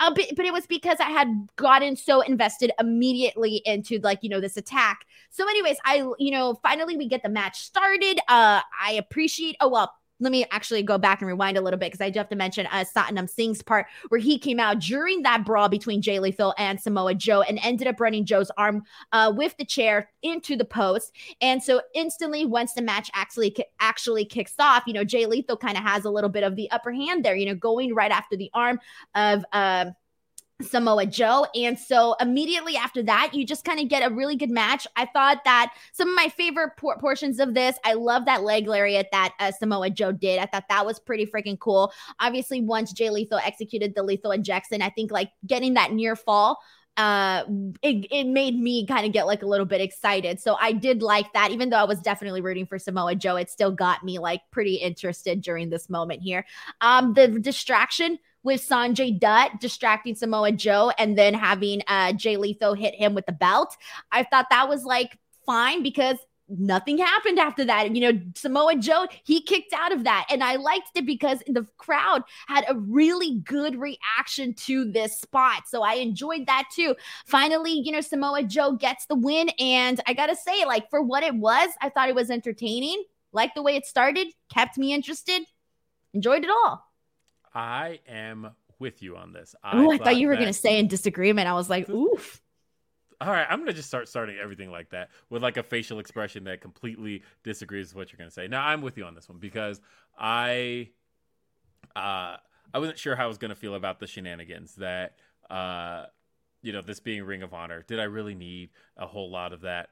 But I appreciated how the match got started, uh, with, you know, it got started on the ramp. This was technically the most heated rivalry that this pay per view had going into it. This, like I said, all this stuff started back in uh, Super Card of Honor, but even Satnam Singh came into play here uh, at the Dynamite in New Orleans um, that had the weird ending that everybody hated. That I got to drop the scoop on. FightfulSelect.com. Um, but the, of course, yeah, as was pointed out, none of that stuff really mattered before the match. We got to have the the big moment where uh, Stephon Smith got to eject uh, Satnam Singh, and that's always a big crowd popper. So then we get into the ring, Samoa Joe at a distinct disadvantage because he's already been beaten up, ambushed before the start of the match, um, and from there, I thought that this was one of the best showings that Jay Lethal's had in this is really an AEW show. Like I know it's Ring of Honor, but Uh, but since signing to AEW, like this is both these guys are signed to AEW, uh, and I thought that this was probably one of the best showings he's had so far. And that's not to say that Jay Lethal's even had any bad showings because he really kind of hasn't. Uh, I I liked his muscle buster attempt uh, because there's a piece of me that's like, there's no way he's actually gonna do it. But what if he does? Yeah. And then he didn't. Uh, but I thought for a second that he actually could. Uh, and I thought that would actually be kind of funny if he could at least even get him halfway. He couldn't. Uh, I also thought that, you know, on the really real, this is only what Samoa Joe's like fifth match in how many years. Uh, so that was another thing where I thought Samoa Joe looked really good. I agree, the leg lariat uh, was was a cool spot. Um, I bit on the the title belt shot after Sanjay runs in and uh, Jay Lethal clocks Samoa Joe with the television title. But we got the kick out. We also saw the he did hit a lethal injection. Um, and I went back to that Cody promo back in January where Cody had said that the lethal injection is the one cutter that people don't kick out of. Avoid, avoid, avoid. Uh, for anybody who remembers that promo. And he hit the lethal injection. Samoa Joe kicked out. And because that was in my head since back in January, I thought that was actually kind of nice to mentally call back to that. And I'm like, somebody kicked out. That's kind of a big deal. Ultimately, Samoa Joe wins. Coquina clutch. Tap out. That's it. Samoa Joe still your television champion. This feud hopefully over, and we move on to something else for both guys. Good stuff all across the board. We didn't get any super chats or humper chats on this one, but don't worry, that's okay. Uh, let's go ahead and before we move into the main event, I really, really quickly want to go into the uh, lineup for Fight for the Fallen uh, and kind of talk about some of the matches that were announced for this because we got some good stuff. Um, we have the interim AEW World Championship, Jon Moxley against Rush. I think that's going to be really awesome. AEW Women's World Championship match, Thunder Rosa uh, against Mi- uh, Miyu Yamashita. FTW Championship match, Ricky Starks against Danhausen, and then Bryan Danielson versus Daniel Garcia. Swerve Strickland versus Mark Sterling and Tony Nese, with Keith Lee being banned um, from ringside. Uh, thoughts on this match that you're most looking forward to? Um, definitely looking forward most to Thunder Rosa versus Miyu Yamashita, um, mainly because that match kicked ass at Summer Sun Princess 22, and uh, to get to see it in front of the AEW audience in I think they're in Worcester, Massachusetts this week, uh, which is historically fun fact. It was the arena in which and it's had a ton of events, but the most historical thing to take place there was Mick Foley's first ever title win. Um, which was actually taped in 98, aired in 99, because uh, it was on a tape delay. But uh, Mick Foley winning the title from The Rock took place in that very building. Uh, and so it'll be nice to see it in front of that crowd. Um, I guess, you know, as as the resident swerve guy, uh, I am looking forward to seeing my edit of his theme song uncut by uh, uh, Keith Lee's entrance because it's aired now twice, but people haven't gotten to hear the entire thing because why would you? That's how their entrance goes.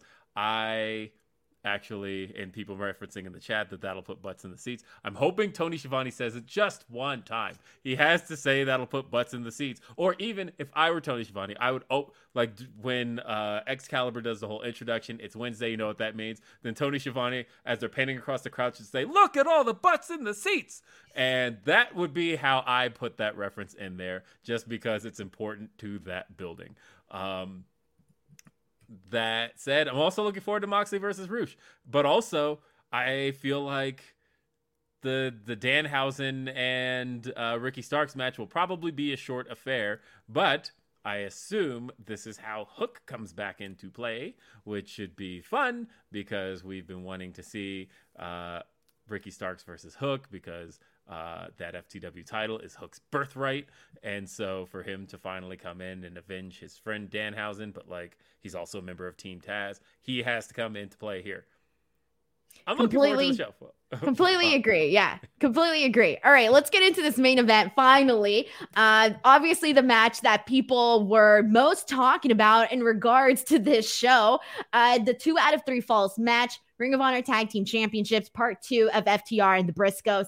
Uh, damn like so this was a very very long match. A lot happened and we got different portions uh, of a story uh, throughout this entire match. So a lot went down here. Now i'm not going to go ahead and recap every tiny little thing but just really quickly No, I i'll want run you to down recap literally everything. I want you to everything. i'm just going to 40 reenact the Yeah, whole just- entire match right now That's it. We got 43 minutes that uh, Denise is just going to give us a complete all right we'll start off rundown. here's the the entrances yes. All right, uh, let's see what we got. Uh, really quickly, let's just run down through a couple of bullet points. Um, really quickly. Uh, so the Briscoes did win the first fall with the Doomsday device. Okay, uh, I want to just rough through go through like some of the major points so that we don't get too caught up into every little thing that went down here.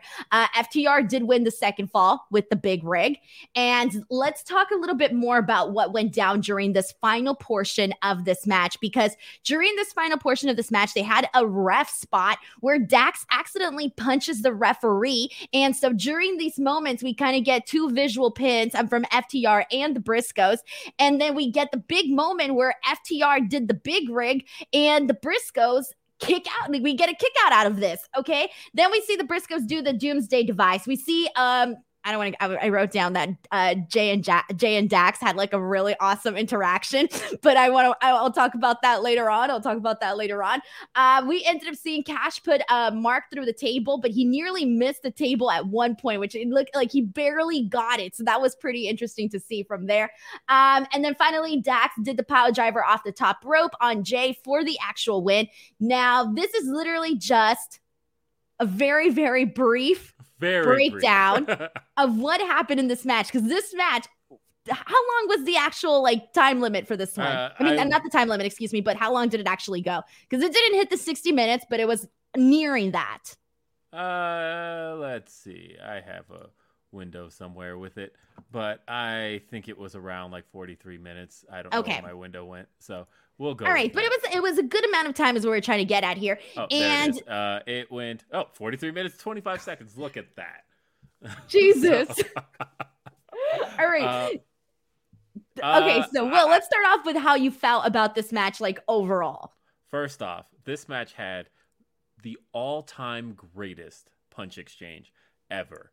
Uh, I felt like when Cash Wheeler and I think it was Jay Briscoe um, were throwing those punches at each other, that was some of the most realistic punch exchanging I've ever seen in a pro wrestling ring.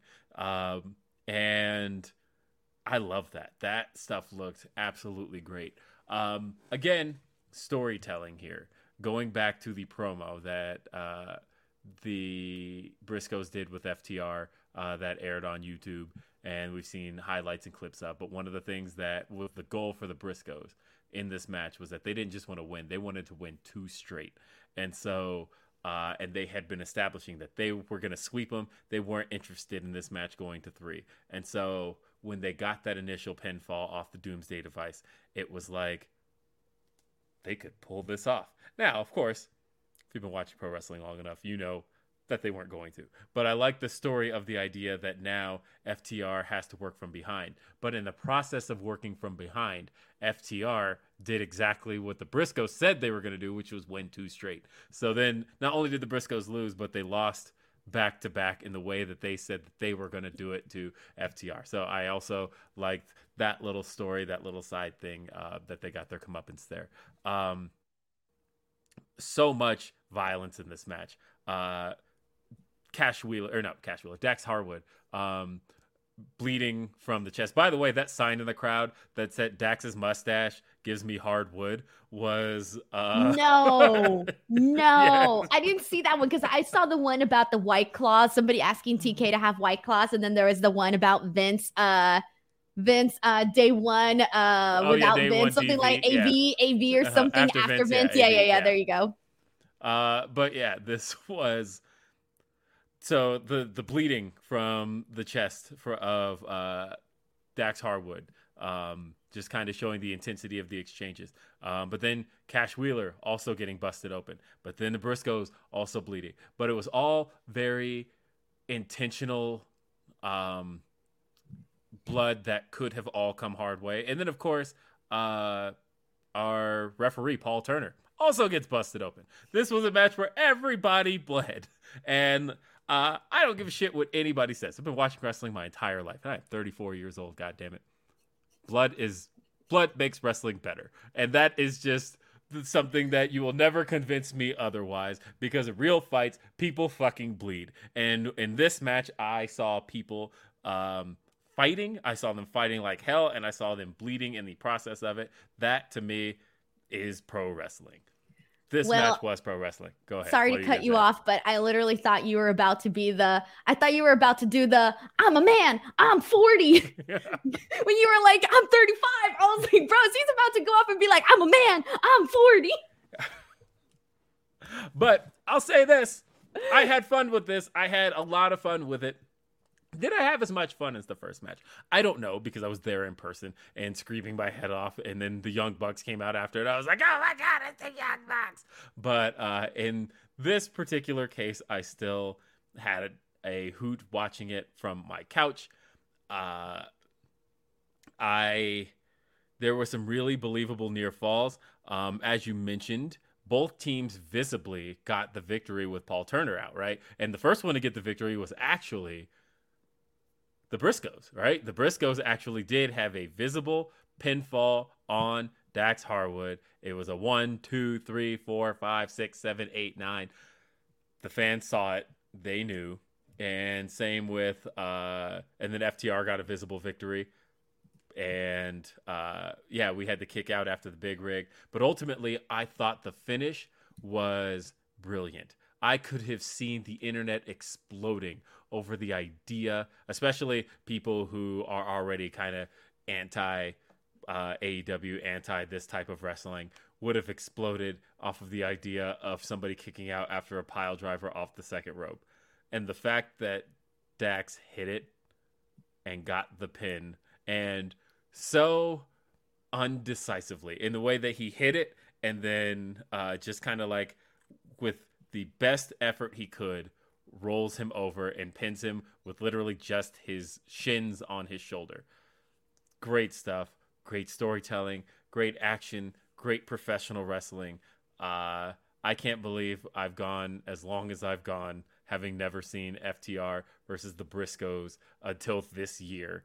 And now I've gotten to see it twice in 2022, and it ruled both times. Two out of three falls. I had a lot of fun with this. This was an A plus match. it was definitely a lot of fun. And I think all of the moments that you mentioned, that I mentioned, just kind of added to a lot of what just like everything that went down during this was really really cool i think that they i think that the, they gave the people what they wanted in the sense that they wanted a good lengthy match that involved, you know, just a bunch of different stuff incorporated into it. And, you know, in the beginning, like you can tell right away, obviously they're going to go long. This is a two out of three falls. You can tell in the way that they were pacing themselves. And then as we continued on, you kept seeing that like a continue on, right? And so I completely agree with you. I thought that a lot of the stuff that they did here was fun. But let's talk about um let's talk about the post match stuff too, because afterwards, you know, FTR, uh, they did their, you know, little promo where they, you know, invited the Briscoes into the ring. They had, uh, you know, Dax was, you know, saying like, motherfucker, I love pro wrestling, call me a mark, this and that, I don't care. And it was just a lot of that. And then afterwards, we ended up seeing uh, Claudio and Wheeler and Regal coming down and staring off, uh, staring down FTR. Uh, so thoughts on what you thought about the closing, and then also like uh, just how you felt. Like, were you surprised that, like, not surprised, but rather like, what's the direction that you think that they're going to go in with the Briscoes next? I okay with the Briscoes. I don't know. Um, what other tag teams are there in Ring of Honor?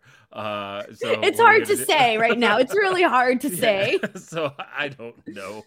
Uh, I feel like there's plenty of options though. Like there's plenty of op- like directions because again, we still there's so much we don't know about Ring of Honor. We don't have any weekly TV. We don't know anything yet. So I, I know, like, like I'm like, given that, that gives you plenty of directions. Like, I don't know, uh, but uh, so I have zero clue what you do with the Briscoes from here. Uh, but hopefully some great stuff. I mean, I would love to Now see some face- horrible stuff. Some No, I horrible mean, stuff. I would love to see them face the Young Bucks again, but I've seen that a thousand times. But also, I would, I could not complain about seeing that one again. Uh, as far as who actually ended up coming out, which was the Blackpool Combat Club, we saw Wheeler Yuta and uh, and Claudio Castagnoli, the ROH Pure Champion and the ROH World Champion, come out and stare down with the ROH World Tag Team Champions. And my first thought was, God, is Bryan going to get any gold? He's literally now the only member of the Blackpool Combat Club without a belt. That's which true. hopefully plays into a story because he's also the only one of the Blackpool Combat Club that enters through the heel tunnel. Will he start to feel a certain way about not having uh what was that eye roll there? that Um, was just me going, mm-hmm. Okay. That's interesting. I was doing the eyeball emoji. Ah, okay. Oh, I yeah, I was was just doing the eyeball. Oh, you thought I was rolling my eyes at you? No, I was doing I was- the, the like the ooh, like you know, eyeball emoji, moving them to the it's- side. okay. And fine. eye rolls like this, Will. You see the okay, difference? now now I know a better Denise eye you see, this is like the mm, the emoji, and then this one's like, hold on. Oh my Tell- god, my eyes are going right. crazy now. chat. Tell me if I was wrong in reading. That was not an eye roll. That was a side glance for the eye, and then this is an eye roll. yes. That's an eye roll. okay, fair. It's a full turn. That said, uh, the I, I so I wonder about that. I wonder what's Bryan gonna do. What's he got to say about the fact that everybody in the Blackpool Combat Club's got gold but him now? Uh, when he returns this Wednesday, uh, I'm. Think I'm he's gonna be hoping- jelly. I hope so. That would make for a fun story. Um, will he want one of their titles? Because what else can he go after? But yeah, the fact that they, uh, and yeah, say people are saying it was a side eye. Um, Yeah, there you go. That was But- the little side eye emoji. Yeah, I don't know. Uh, the, Why would Oh, I yeah, roll my a- eyes at you, Will? I don't know. That's why I'm asking. Uh, so, uh, and they're saying in the chat, they're like, maybe the TNT title. I could Now I'm doing the. Undertaker. Are they even going back? Are they going back all the way? Wait, Not, not quite. No. wait, no. I can't do it. No, I used to be able to do it when I was a kid. It was more. I like can't a- do it. I Yeah, think I um, wait. Do it again. Hold on, let me see. Is it working? I can kind of, I can kind of see it. Yeah, yeah. You're okay. Now you lost it. You had it there for a ow, second. It hurts. Um, Yeah, I'm so like- Like, is it like working? do, doing that'll give I you a headache just like closing half an an eyelid. Yeah, everybody's throwing out championships. Bryan could win. Um, I don't know, but And I mean, technically, this was all his idea, Bryan, when he was like, "We all need to be, you know, trying to." I forgot what the hell he said in that promo, but this was really all his idea. Now he screwed himself. Exactly. He's the only one who doesn't have gold. Uh, and he could go after any one of their titles the pure title, the AEW World Championship. Uh, I don't know. I'm really looking forward to seeing Bryan back, and I'm really glad that he made that announcement today at Comic Con. And then they showed the graphic for Bryan Danielson versus Wheeler Yuta this fucking Wednesday. Let's fucking go, baby! Uh, so I I know what you're doing there. I know what you're doing there. so I'm just I'm I'm happy. All right, well, let's get in some of these uh, humper chats and super chats and all your chats. Uh, this one is from Matt J. Hendricks, who says, Not often does the same match of the year happen twice in one year, but FTR versus Briscoes were able to do just that. Really high praise there from Matt. Thank you so much to Matt for sending this in. Uh, this is from Syrian X, who says FTR versus Briscoes was a banger. This is the type of match I would have, uh, I would show a non wrestling fan to show why I love pro wrestling. Glad that ROH still exists. Is this a match that you would show a non-wrestling fan? Curious because I don't think I don't think I would. I think it's a little too like serious. I would think I would show something a little bit more um more like uh, I would What's show your go-to? a little different. What is your go-to? I'm curious. I don't have one. I've never had the opportunity to show a friend wrestling. Like I've never had that opportunity. Like there's never been a friend that I had that didn't watch wrestling and that I had the opportunity to show them something. Never ever ever. Oh man, You've you've had those opportunities? I did a podcast about that. Go to my YouTube channel, youtube.com slash wrestling with Will. And I had a podcast and a couple of them got taken down, but the first episode is, is really great. Uh, it was me and my dear friend Carolina, my best friend in the world. Um, and she sat, sits down and watches Cody versus Dustin with me. Uh, and she's she doesn't watch any wrestling. And I did a whole podcast where I bring people in my life that Oh, you no told me about that actually. Now Yeah, I and I remember. okay. And I show them pro wrestling for the first time and get their opinions and thoughts on it. And Okay, but that's like- different. You had a podcast. I've never Yeah, done that with like but- in but- real life. Well, the reason I did it was because it's kind of a real life thing for me of like, I don't know. I feel like if anybody even hints at me the slightest interest in pro wrestling, I'm like, all right, let's go. What would be your go-to though? If somebody oh shit, I don't even know. and Honestly, you, I would show them something fun like a Royal Rumble. You know, I would show them something like that. I would show them some sort of like, you know, a ladder match or something. Like I would go like or I would go the lucha Well- direction too. I would show So them like the- a lucha master lucha match or something. Like I would go in a direction where um just a lot of like fast-paced action, you know? Mhm. Something fun, something fun. Oh, I feel like this, like FTR Briscoes, I feel it's a little too like I don't want to say serious, but it's a little bit more like for for like people like us, you know. so I, like I, don't think my mom would enjoy this, you know. If my mom went and watched FTR versus the Briscoes, she'd be like, "Oh, you know what? My mom did see GCW, and she was like terrified by it." And- GCW. Yes, she saw it because I was got- showing her. That's I was showing her the spot that I did with Sean, and so we watched a little bit of GCW, and she wanted to see me ring announcing because she'd never seen me. So she did watch a little bit of GCW. She actually watched Tony Deppen and Thunder Rosa wrestling together, and my mom had never seen like you know intergender wrestling, so she was just like, "Oh my god!" Like every time Tony Deppen did something to to Thunder Rosa, she would just had like the "Oh my god!" like "Oh my god, that's horrible," you know, like reaction, and I was like, "This is," I was like, "No, mom, this is great," and I had to like explain to her what you know my opinions. Obviously, everyone has different opinions about intergender wrestling, but I gave her my version of it. She was like, the whole time she was just terrified. so my go-to thing not so much match. I have a couple of matches that i like to show people.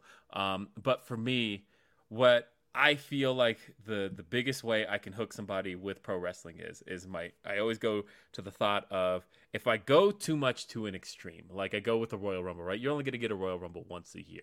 So i can't give somebody something that they're only going to see once a year if my goal is to hook them. So i want to give them the best of the type of wrestling you could possibly see on any given night.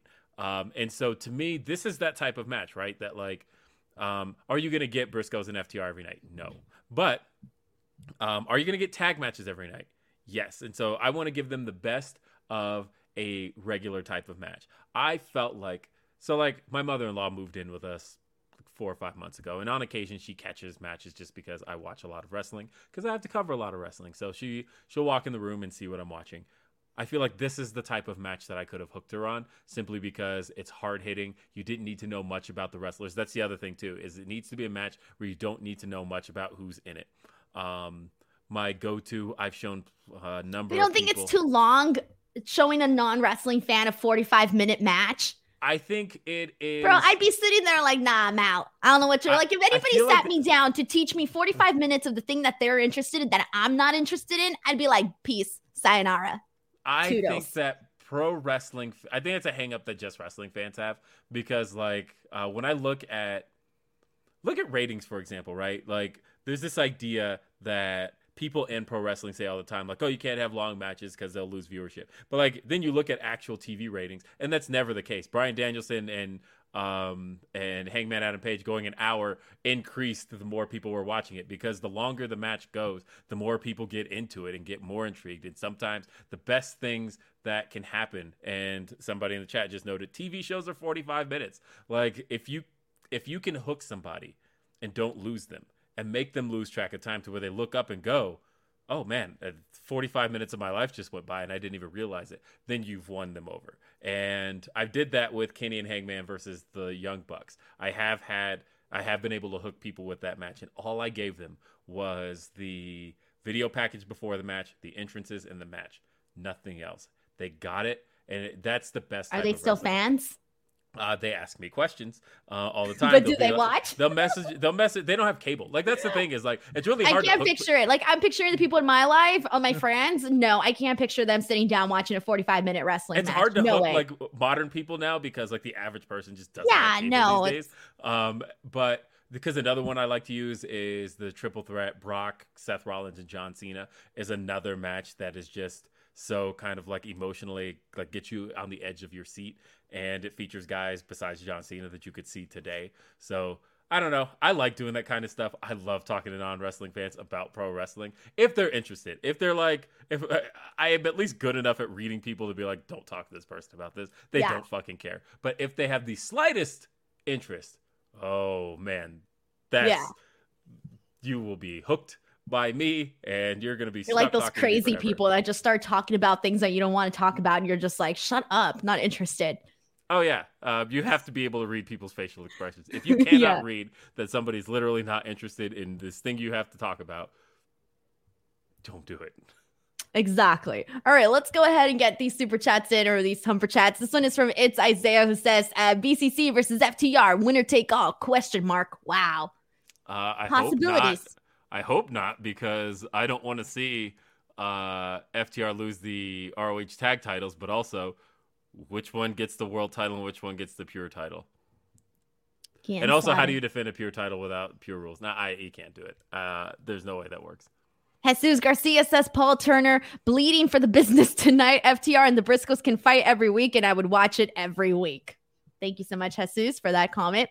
And then we got uh Brent Lockman who says, I was in the building for Takeover Toronto. Seeing them call back to that moment with DIY was so awesome. Yeah, that was another thing too. Uh, so thank you so much for bringing that up as well.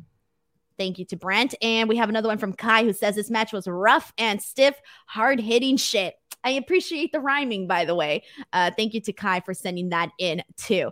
And um, all right, let me make sure that we got all of these super chats. We got a couple more from uh, earlier on, and then we're going to go ahead and wrap up this show. Um, all right, so this is last call, everybody, to get your chats, your your super chats, your humper chats, whatever you want to go ahead and send in. This is the last chance for that. Um, all right, this is from uh, Ryan Lambert who says, "Took my new girlfriend to uh, Forbidden Door. She was hooked into all of it. I think that's a pretty uh good. That's a pretty good one actually to take people to like a long."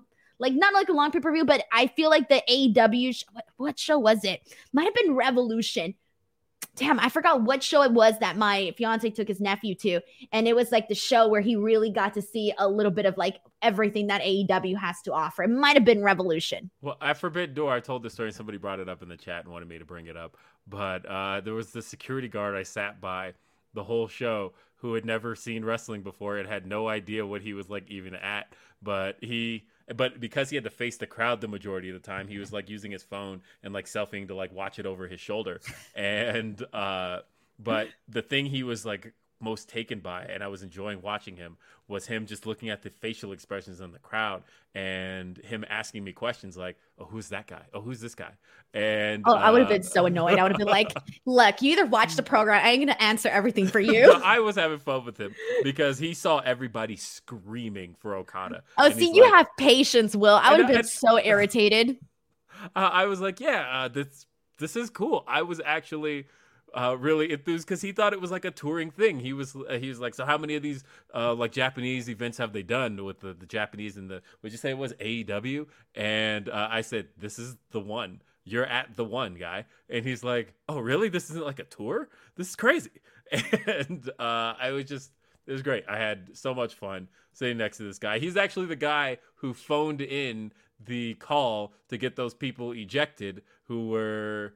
Uh, th- Oh, so the that's how, ones that were the ones that were starting the drama. when I texted okay. you about that, Yeah, I yeah. knew because I was sitting right next to him as he like phones it in, and uh, so I or he radios it in. That's the term I was looking for. So, uh, All right. little insight into my Forbidden Door stay. Anyway, what else we got? All right, we got a couple bit here. This is from uh, Jeff Housen, who says JD Drake on a cruise is exactly how I imagine the perfect vacation. I'd need to s- smuggle some spotted cow on board, though, like it's shown here. Thank you to Jeff Housen. And then we have this one from Brent, who says uh, this one has. Uh, Hold on. Oh, this one has not been read. Sorry. This is a note from Luis, I think. He says, or I don't know. Okay, Brent says, seeing Claudio at the t- at the end there made me think we were about to see the return of the Kings of Wrestling and all would be right in the world. Thank you to Brent for Uh-huh. also sending that one in. And sorry I got this one in late.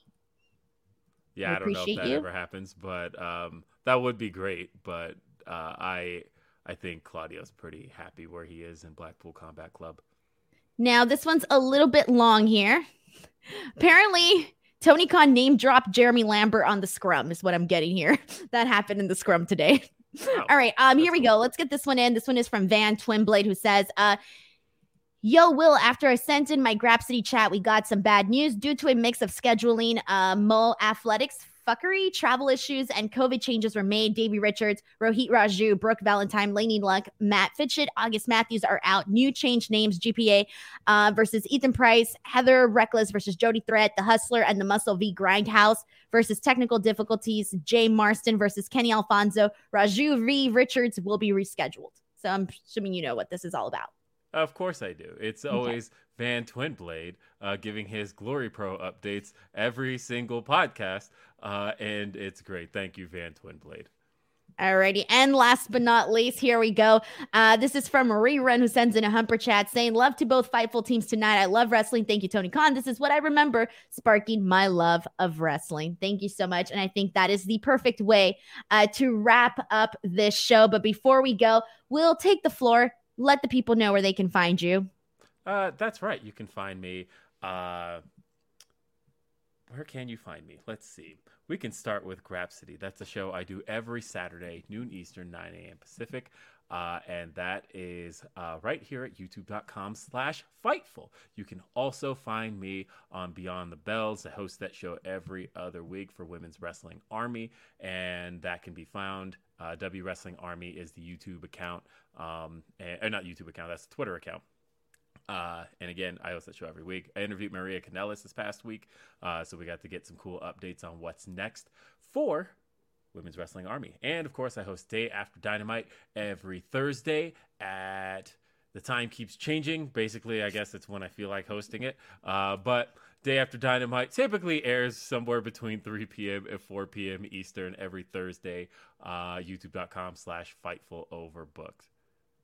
Final super chat William from Steve Arbogast. Romero who says, listening to Tony on the scrum, I just came back here to say thank God Tony brought, bought Ring of Honor. I am going to check out the scrum here pretty much as soon as we're done. Alrighty, and you guys know where to find me. YouTube.com slash Denise Salcedo, F4W online Tuesdays, Wednesdays, and Fridays. Twitter and Instagram at underscore Denise Salcedo. Thank you guys so much for watching. Please give this video a like, subscribe to Fightful Wrestling, and we'll see you guys next time. Bye, everyone. Everybody in your crew identifies as either Big Mac Burger, McNuggets, or McCrispy Sandwich. But you're the filet fish Sandwich all day. That crispy fish, that savory tartar sauce, that melty cheese, that pillowy bun. Yeah, you get it. Every time. And if you love the filet of fish, right now you can catch two of the classics you love for just $6. Limited time only. Price and participation may vary. Cannot be combined with any other offer. Single item at regular price. Ba-da-ba-ba-ba.